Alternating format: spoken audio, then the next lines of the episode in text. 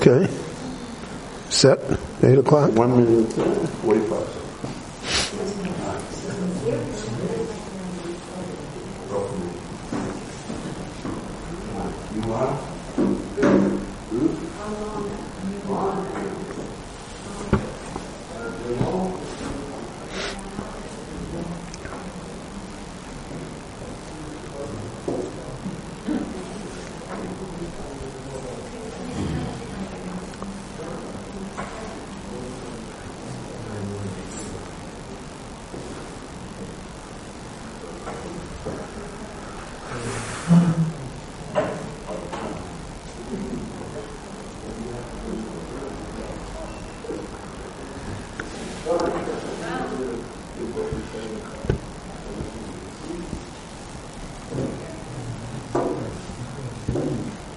Wait till they come in. Yeah.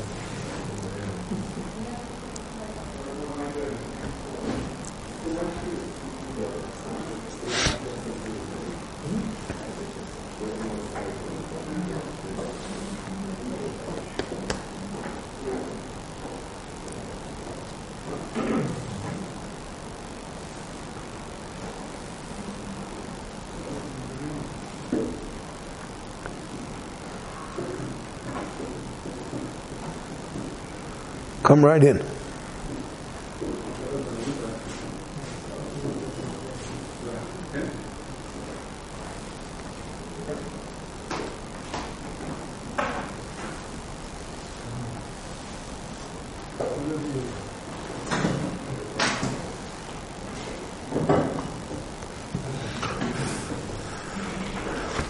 Good evening, everyone.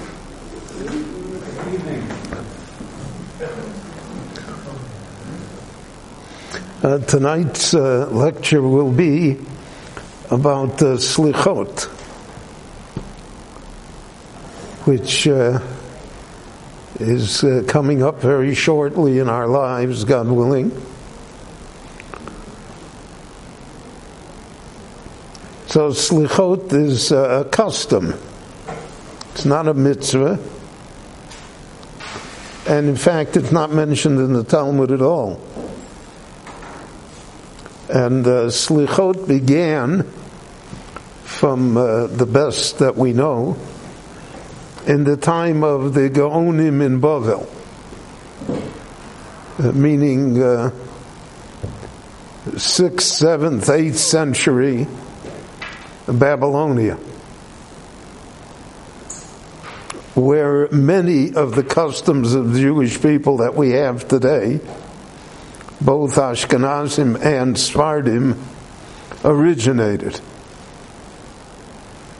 Now, uh, customs are uh, uh, they're a genre unto themselves because customs are societal behavior, how people have behaved, and not how uh, rabbis, so to speak, ordained they should behave. Uh, they spring from the bottom up, not from the top down. And the Talmud already recognized that customs are very powerful, simply because the people feel connected to them. Chazal say, "Rei ma'amud debar." See how the people behave. And if people have certain uh, patterns of behavior, so then uh, that has great weight. And in, Jew- and in Jewish life, there are many, many customs. And customs, the Talmud tells us sometimes, even take a greater role than halacha. Minhag mevatel halacha, the Gemara says, or in Beitza. And custom can even break and overcome the halacha, because that's what the people want to do. Now, naturally, there are customs and customs. So if the custom in your synagogue is to talk during Kriyas Torah, that that uh, custom does not break any halachas, and it should be uh, disdained. But we're not talking about those kind of customary behavior. We're talking about customs that were established within the Jewish people as being holy customs. And therefore, uh, in the uh, time of the Gaonim in Bavel, there arose a custom that before the Yom Noroim, people should prepare for the Yom Noroim. Now, uh, everyone was left on their own, so to speak. There was no set preparation.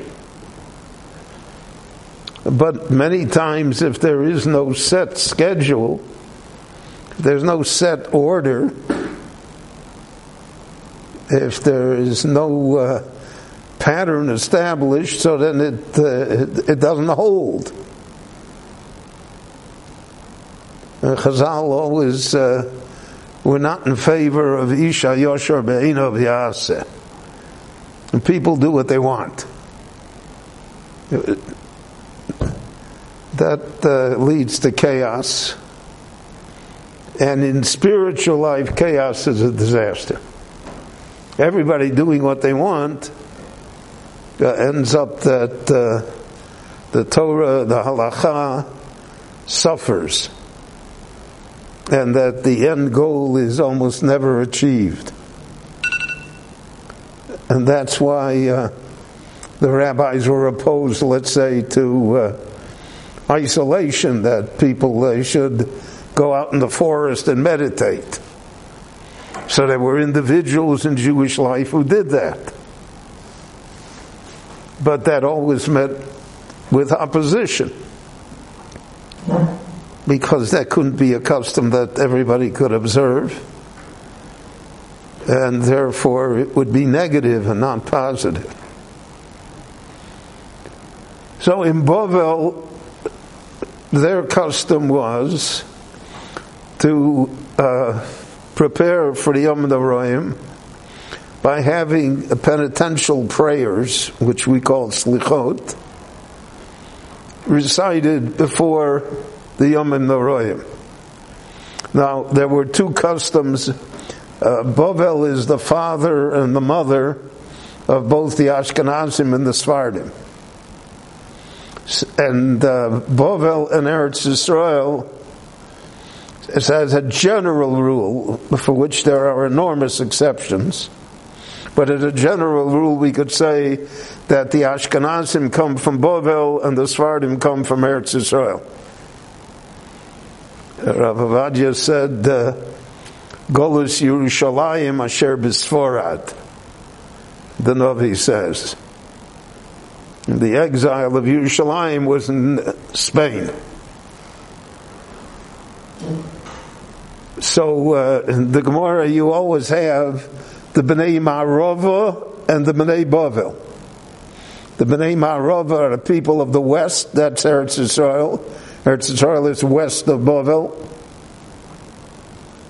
and the Bnei Bavel. And the Ashkenazim pretty much follow Bnei Bavel. While the Sfardim have retained a great deal of Bnei Marova. Uh, for instance, uh, I'll, I'll, give you a, a really a, a radical example is that in Eretz Yisrael they finish the Torah every three years. Uh, there was a sheet in the Gemara, it was every three and a half years. So they finished the Torah twice in a Shemitah cycle. So the parshas were not divided the way our parshas are divided. Because our parshas are basically 52, 53, 54 parshas depending on the year. And uh, their parshas uh, They also had the same problem. They had to have seven aliyahs every Shabbos.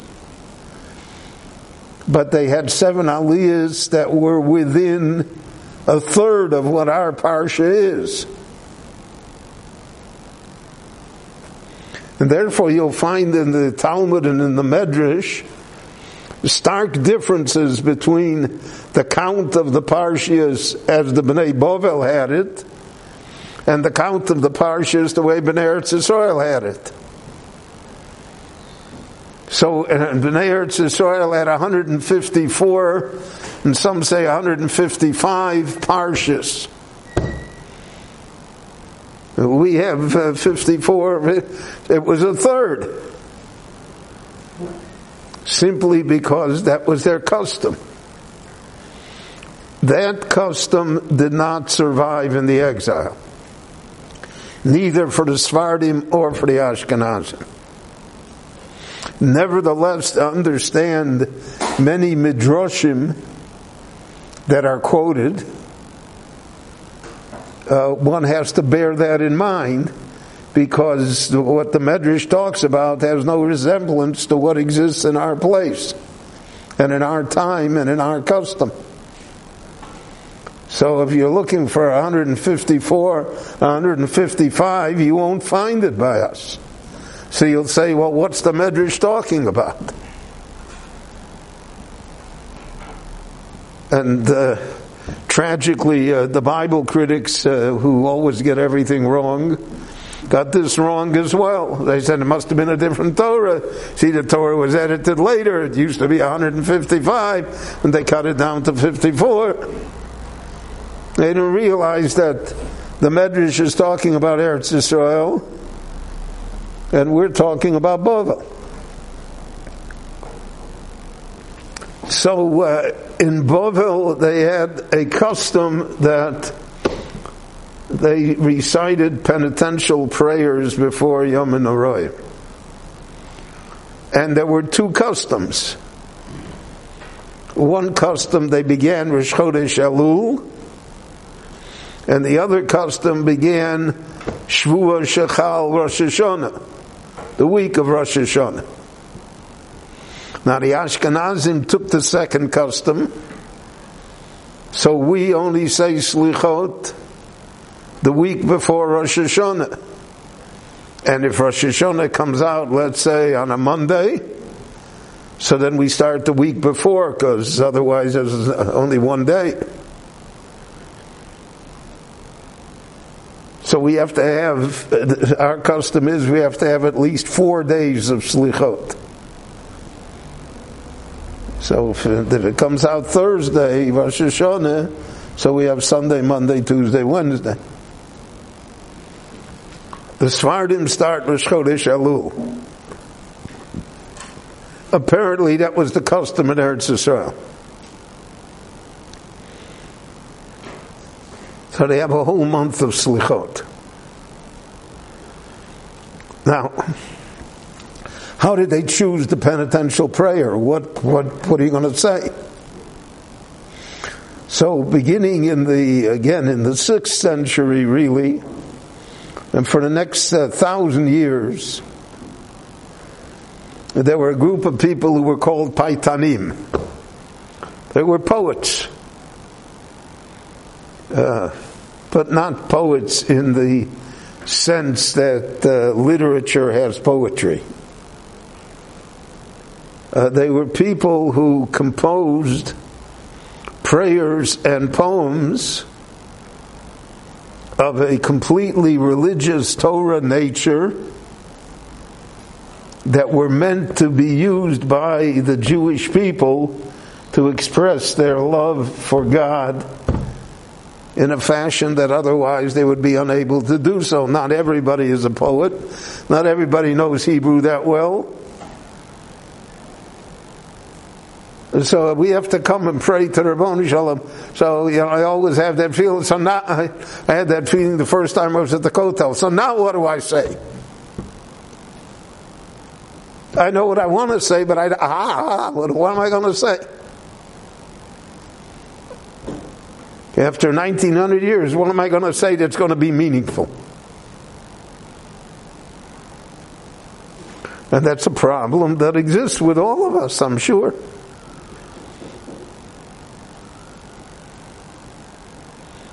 Uh, the famous uh, anecdote, uh, it's true, I, I knew, knew the man that said it to me. He said that he was an American soldier in the Second World War. I don't remember a soldier or a Marine. And uh, he was in the Pacific Theater. And that uh, they were landing on this island beach, and the Japanese were shooting, and the Marines were falling like flies. And the uh, his buddies next to him were wounded and killed. And he said, I had this overwhelmingly strong feeling that I went, I had to pray because I wanted to survive. And then he said, I realized that I didn't know how to pray. I didn't know what to say. And he said that was the worst feeling that I ever had. So, we all want to pray, but how do you do it? What do you say? And that's why Chazal, in their wisdom, organized for us prayer. And in the Shemona Esrei and the 19 brachas that we say in the Amida three times a day. So everything is included. Whatever you want to pray for health, family, blessings, parnosa, national redemption, peace. It's all there. So if you say it all, so somehow you'll be able to express what you really want to say, what you need. It could be that you need one bracha more than the other bracha. You need there are people that need intelligence. There are other people who think they're smart enough. So they don't pray for intelligence. They're so smart they don't need it. But there are other uh, blessings there that they do need health, uh, the ability to uh, have the material goods to be able to survive in this world, the ability to be protected. So the rabbis organized it for us, the Anshe Knesset Hagdolah, the men of the Great Assembly they organized it so that we would know how to pray. That we would know what to say. And then we could put into it, as we're supposed to, whatever proper intent or idea that we have into the words which exist. I don't have to recreate the words. So if I want intelligence, I want knowledge, I don't have to. Well, now, what's the Hebrew word for knowledge, and how do I that? You have it. It's ready. Um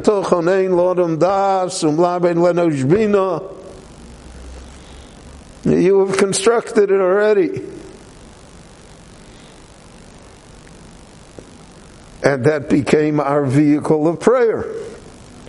And our vehicle of prayer is our connection, kaviyachal, with the Ribono Shel Olam we know what to say to them. You know, there's a protocol. If you, uh, if you go uh, to visit the royalty, whatever's left of that in the world, but there's a protocol, right? You don't walk up to the Queen of England and say, "Hi, Liz, how you doing?" Even the Americans don't do that. There's a protocol. You have to be dressed a certain way. You have to speak a certain way. You have to address with a certain title. And the protocol is part of the entire structure that gives royalty, so to speak, its the basis of efficacy and of popularity. So even though we don't believe in the divine right of kings anymore, and even though uh, all kings are only constitutional monarchs, and even though they all wear business suits or regular dresses today, nevertheless there still is a protocol. And Chazal made the protocol of prayer. You want to say something to Ribono Shel Olam? Certainly, here. But this is how you have to do it. It has to fall into this type of protocol. You can't just do it on your own. Now, there are great people, great holy people, that were able to do it on their own. But most of us don't fall into that category. We do not find ourselves uh, in the ability to be able to do so. So therefore, we have the situation where there's a set order. There's a schedule. Uh, there are prayers to be re- recited. So the Paitanim, the great poets of Israel, beginning again in the time of the Gaonim, it's in the 500, 600, 700s in Babel, wrote their prayers for forgiveness uh, for us. And that became the basis of the slichot. Now, what happened was, you'll notice in the slichot uh, before Rosh Hashanah, the slichot that we have, that we're about to embark upon, those slichot almost all concern themselves with the redemption of the Jewish people from the exile, the alleviation of anti Semitism and persecution of Jews, that the Lord should save us as a whole. There is very little personal slichot before Rosh Hashanah. Because Rosh Hashanah, we come to God as a unit.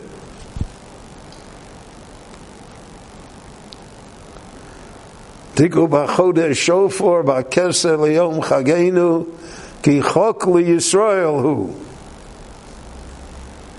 It's Yisrael, it's the whole Jewish people. So even though we're judged individually, and our fate is recorded individually, nevertheless we are part of the group. That's what the Gemara means, Kechayolos shel David. We pass like the soldiers on parade. So every soldier is an individual, but when you see them en masse in the parade, so that's what inspires you. So those are the slichot that we have before Rosh Hashanah. The slichot that we have in the Aseret Yemei Tshuva, the ten days between Rosh Hashanah and Yom Kippurim, are much more personal. Because then we want God to forgive our sins. And our sins are not only national sins, they're personal ones as well. In fact, in the main, they're to be considered personal. So the Paitanim were the ones that composed the Slichot. Now it's interesting, the greatest Paitan of them all was a man called Elazar HaKalir. It's not clear to us why he's called HaKalir. There are all sorts of legends about him. We don't really know when he lived and where he lived. There's a, uh, uh, an extreme theory in Tesis that he was one of the Tanoim, which would date him back uh, 700 years from what uh, most uh, scholars uh, agree on today. We don't know. But he was prolific. He wrote poetry for every parsha of the Torah. Uh, there was a time that the Jews said poetry in the middle of their prayers, not just on the holidays, but they said it every Shabbos. And uh, there was a time when Jews uh, had time to be in the synagogue. There were no watches, there were no, you know, it took whatever it took. Which is a hard thing for our generation. I remember I was invited once to uh, a uh, very fine synagogue in Rehovot that I should uh, be the scholar in residence. Uh, so one of the uh, speeches that I was to deliver was to be Shabbat in the morning the sermon, so to speak. So before I got up, the president of the institution of the congregation came over to me and he said, Rabbi Wein, I have to tell you, the rule in our synagogue is that you must speak in Hebrew and that you can only speak 10 minutes. So I said to him, well, that's only one rule because my Hebrew only lasts 10 minutes. But uh, what do you mean you speak only 10 minutes? How do you measure? Uh, how do you measure by uh, by time what a person has to say?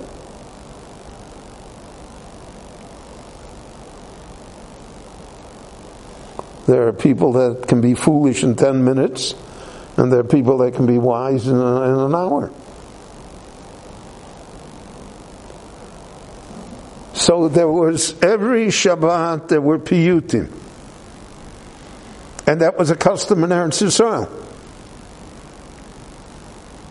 And this uh, Paitan, Rabbi Eliezer HaKalir, wrote piyutim for every Shabbat of the year. And then he wrote for every holiday of the year. Now, some of what he wrote for the holidays we still have.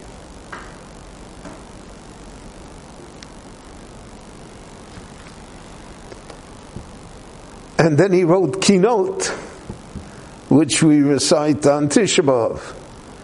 In fact, according to our custom, the first 26 Kinot are uh, from Rabbi Lazar HaKalir. Now the Sfardim, interestingly enough, don't have any piyutim from Rabbi Lazar HaKalir. Only the Ashkenazim have. Why? Many theories. But one of the theories, which uh, pretty much makes a lot of sense, Rabbi Lezer HaKalir took a lot of liberties with the Hebrew language. He invented words.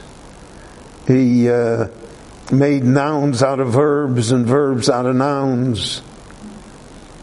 He inverted letters. He, made, he took a lot of, we call that poetic license, right? No one ever corrected Shakespeare on his grammar. That's poetic license. So he uh, did that uh, to a great extent. But there were purists in the Jewish world, as there always are, who objected to that. And the one who led the charge was the great Rabbeinu Avraham ibn Ezra. Now, Rav Avraham ibn Ezra wrote a commentary to Kohelet. In the fifth chapter in Kohelet, for some reason, he could restrain himself no longer. And he has there a very sharp and long criticism of the Kalir. A very, very uh, pointed criticism as to what he did with the piyutim. And there are many who say that that's why, since Ibn Ezra was one of the greatest of the Sfaradim in Spain, so because of that, the Sfaradim avoided any uh, piyutim of the Kalir. So uh, when uh, the Sfardim begin Rosh Chodesh Elul and say for the whole month, all of these piyutim, none of them are from the Kalir. And none of them, almost, are the same ones that the Ashkenazim say. And even amongst the Ashkenazim, there were differences. There's slichot according to the minhag of Lita, and there's slichot according to the minhag of Poland, and there's slichot according to the minhag of Bohemia, and there's slichot according to the minhag of Germany. So to speak, every uh, kehillah chose which poet and which poetry they wanted to include. But again, the common denominator in all of the slichot, both Sfardim and Ashkenazim, is that the slichot before Rosh Hashanah are, so to speak, national slichot. That the Shel should have mercy upon us to alleviate the persecutions and the discriminations which the exile brought upon the Jewish people for so many, so many centuries. Now, the slichot have a form. So our custom is we begin all slichot with by the recitation of Ashrei. Now, Ashrei is one of the most basic prayers in the Jewish uh, treasure house of prayer. The Gemara says that uh, uh, it is uh, the warehouse of all wishes. And it follows the alphabetical acrostic, Aleph Beis Gimel Dalet. And it has the great posuk in it, the Gemara says, Es yodecho. Which is our statement that everything that exists is because the Lord, so to speak, has opened his hand, and therefore all creation is nurtured by him. From the lowliest insect to human beings to the greatest banquet. It's all can be yodcha hakol, we say. It is all from your hand. Now, in nature, there, is, there are wonders that are not to be believed. I remember one of the most impressive things that I saw when I visited South Africa. So you went on a safari, which is uh, the experience of a lifetime. You, see uh, nature in the wild, not in the zoo, and not in the safari here in uh, near Tel Aviv, but in the wild, the way it was Sheshes uh, So uh, the uh, ranger, or the one that's uh, explaining everything to you, points out a lot of things and he discusses about the uh, the food chain and how should, how does so to speak nothing in God's world goes to waste, which is an enormous thing to co- contemplate. And we have that Isser in our uh, Torah life, al tashchis. Don't destroy anything because everything has a place.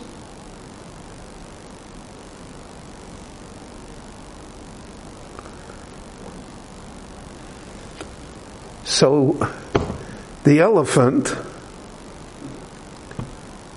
I mean, that's a creature. The elephant eats uh, 300 pounds a day. What does it eat? Grass, trees, the bark of trees. It, it takes down a tree and puts it in its mouth. But it has a very small stomach. How God created things. So it only digests about a third of what it eats. The rest of it comes out as dung and therefore the trails of elephants uh, can be seen for miles. There are literally thousands of creatures that live off of the dung of elephants.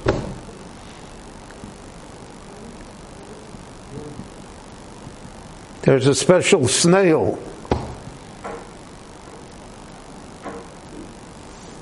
It's unbelievable. So poseach es must be alachol chai ratzon. God has created a world, nature, a universe, where nothing goes to waste and everybody is able to benefit from it, each creature according to what the Lord, so to speak, invested in it. So the slichas begin with Ashrei.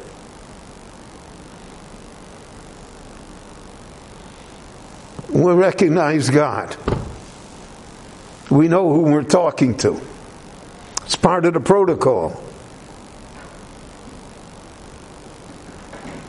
Ladies and gentlemen, His Highness so and so.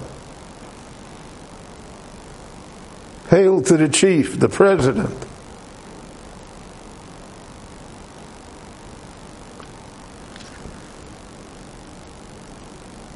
And then we have what the Paytanim wrote.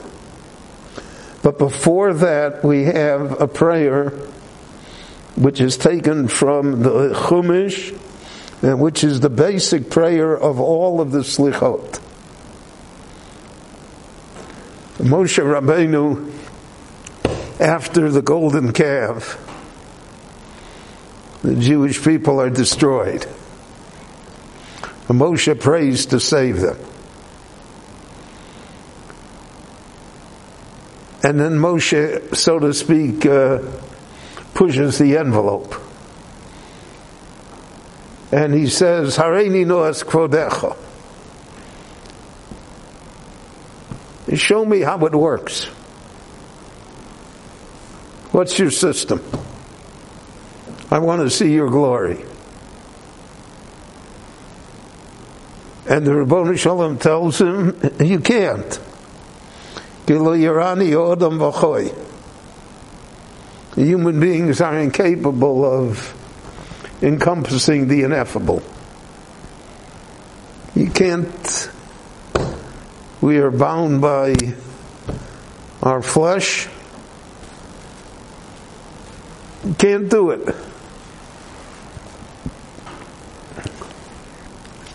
But Ribono Shel Olam makes a compromise with Moshe. V'samti lecho mokom batzur. I'm going to put you in the cleft of the rock. I'm going to hide you. V'sakosi kapi olecha. And I will cover you, so to speak, with my hand that you won't see. You'll see me from the back.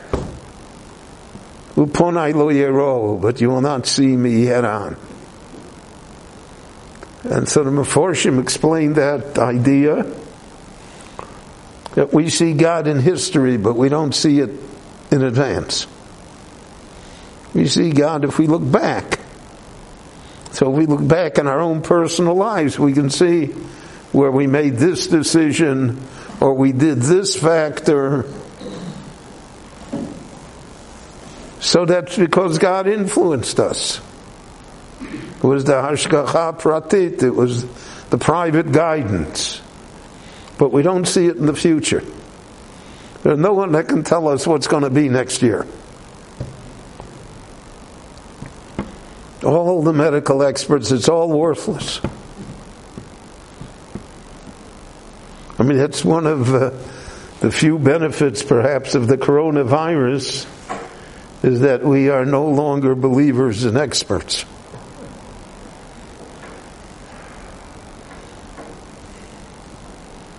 Okay, a little humility is good. So you won't see me. And Moshe is in the rock, hidden. Vayavor Hashem alponov, and he feels the godly spirit passing before him. However, we'll understand that. Vayikro and Moshe shouted out what he had heard the angels in heaven say. And those are the 13 facets of forgiveness. Hashem, Hashem, Keil Rachum V'chanun, Erech Apayim, B'rav Chesed V'emes, Nosei Chesed La'alofim, Nosei Yovam V'fesha V'chato V'nakei. And he hears a secret from heaven that that's the formula to ask for forgiveness.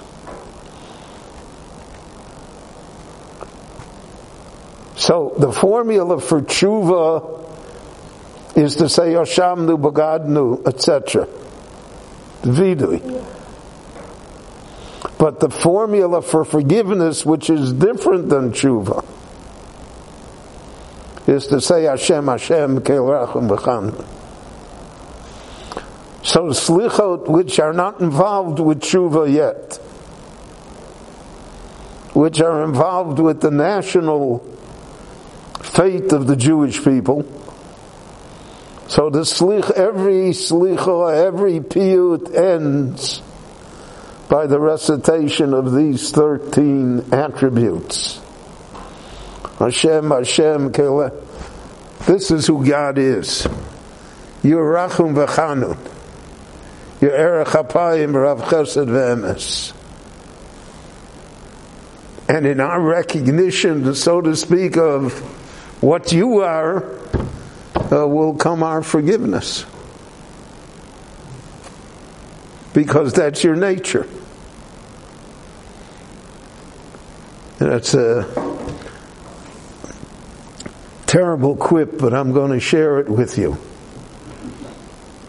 Because, uh, I mean, we have a few hundred people gathered here tonight, so we have to. Uh, give them their money's worth.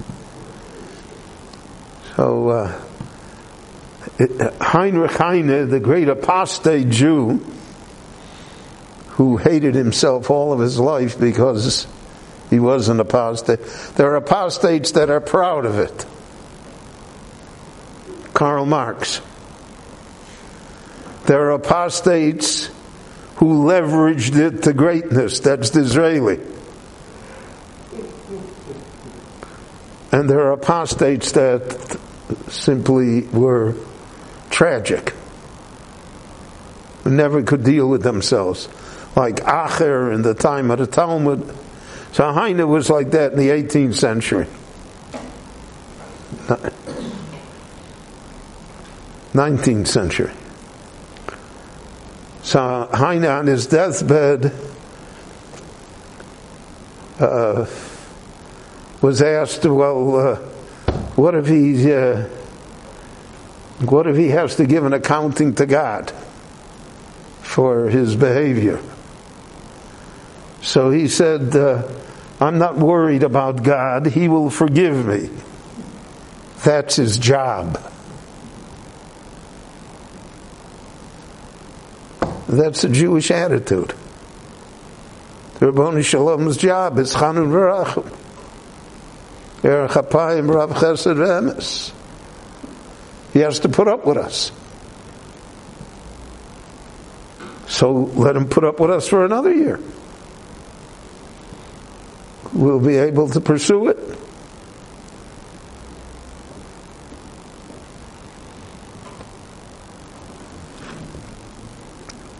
There's a famous uh, discussion between uh, Menachem Mendel Morgenstern, the Kotzker Rebbe, and Rabbi Yitzchak Vorker, the Vorker Rebbe. They were the two great people of Pshische in the 1840s and 1850s in Poland.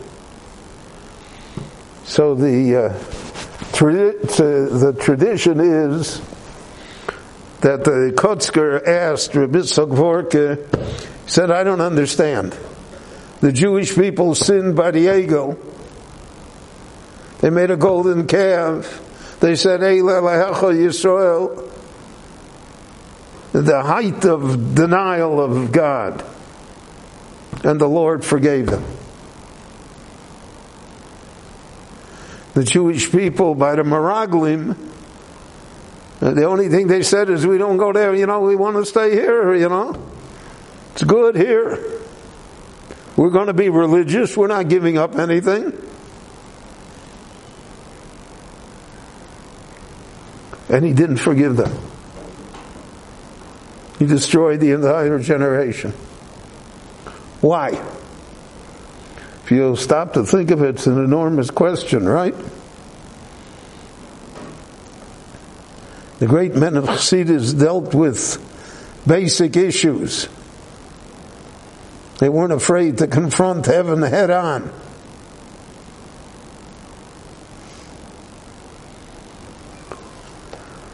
So uh, the Vorker answered very brilliantly.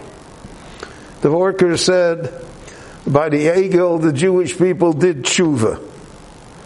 But they did tshuva without knowing that tshuva would help.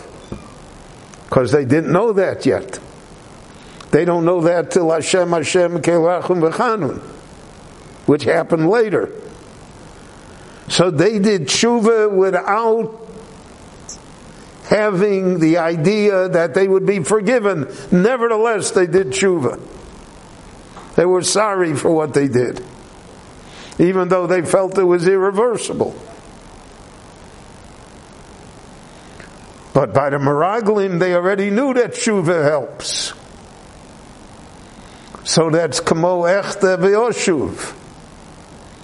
The person says, I will sin and then I'll do tshuva. So the Gemara says the tshuva doesn't help them. And that's why it didn't help. That was his interpretation. Uh, Mendel said, That's not what I say. He says a tremendous idea. He says, by the Egel, the Jewish people were looking for God. They made a bad choice. But they said, Yisrael. We're looking for God. We're looking for godliness. So they had a higher purpose. It wasn't Stama rebellion. And therefore the Lord forgave them. By the Meraglim, he said it was Gashmias. They were looking for an easy life. Eretz Israel is a hard place. It's sacrifice. It's wars. It's miser. It's all, it's all, it's a hard place.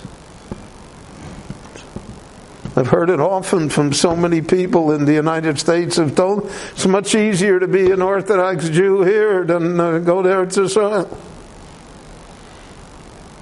They were looking for easy. Ribono Shel Olam wouldn't forgive them.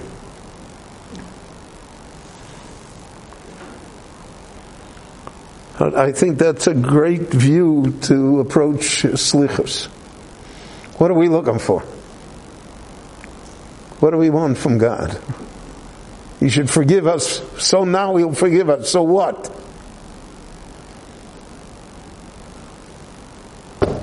What's our purpose? What's our mission?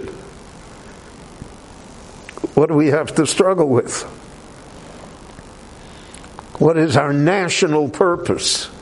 which is what the slichos are about.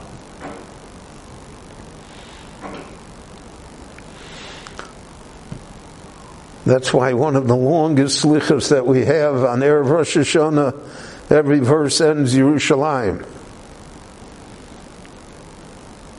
What's Yerushalayim supposed to be? So on one hand, it's going to be, as we see, skyscrapers, light train, modern city, new sidewalks.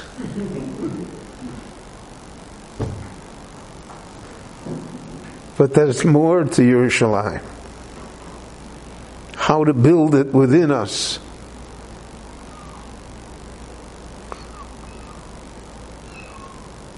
That's really what the Breslover Rebbe said. You know, the Breslover Chassidim go to Uman. I don't want to comment on that. I feel that if the Rebbe was here, he would go to Yerushalayim. But he used to say, every step that I take is towards Yerushalayim.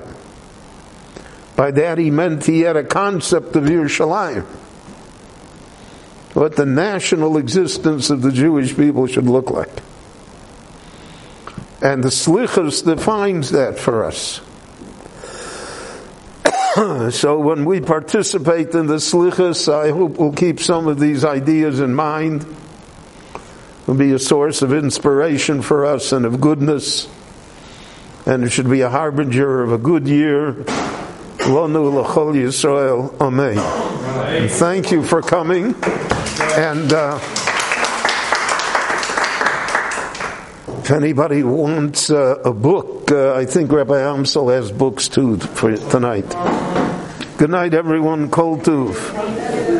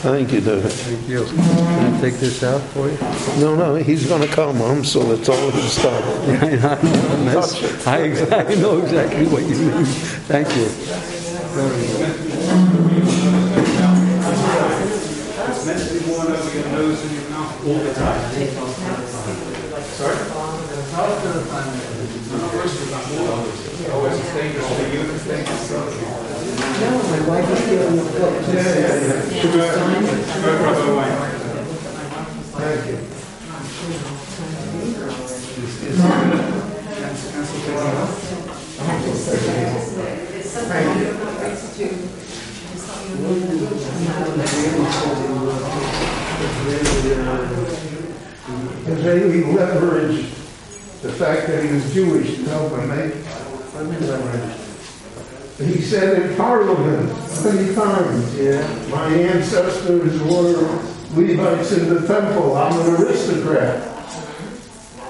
Wow. He made it Yiddish. Uh, okay, uh, Thank you, Menachem. Uh,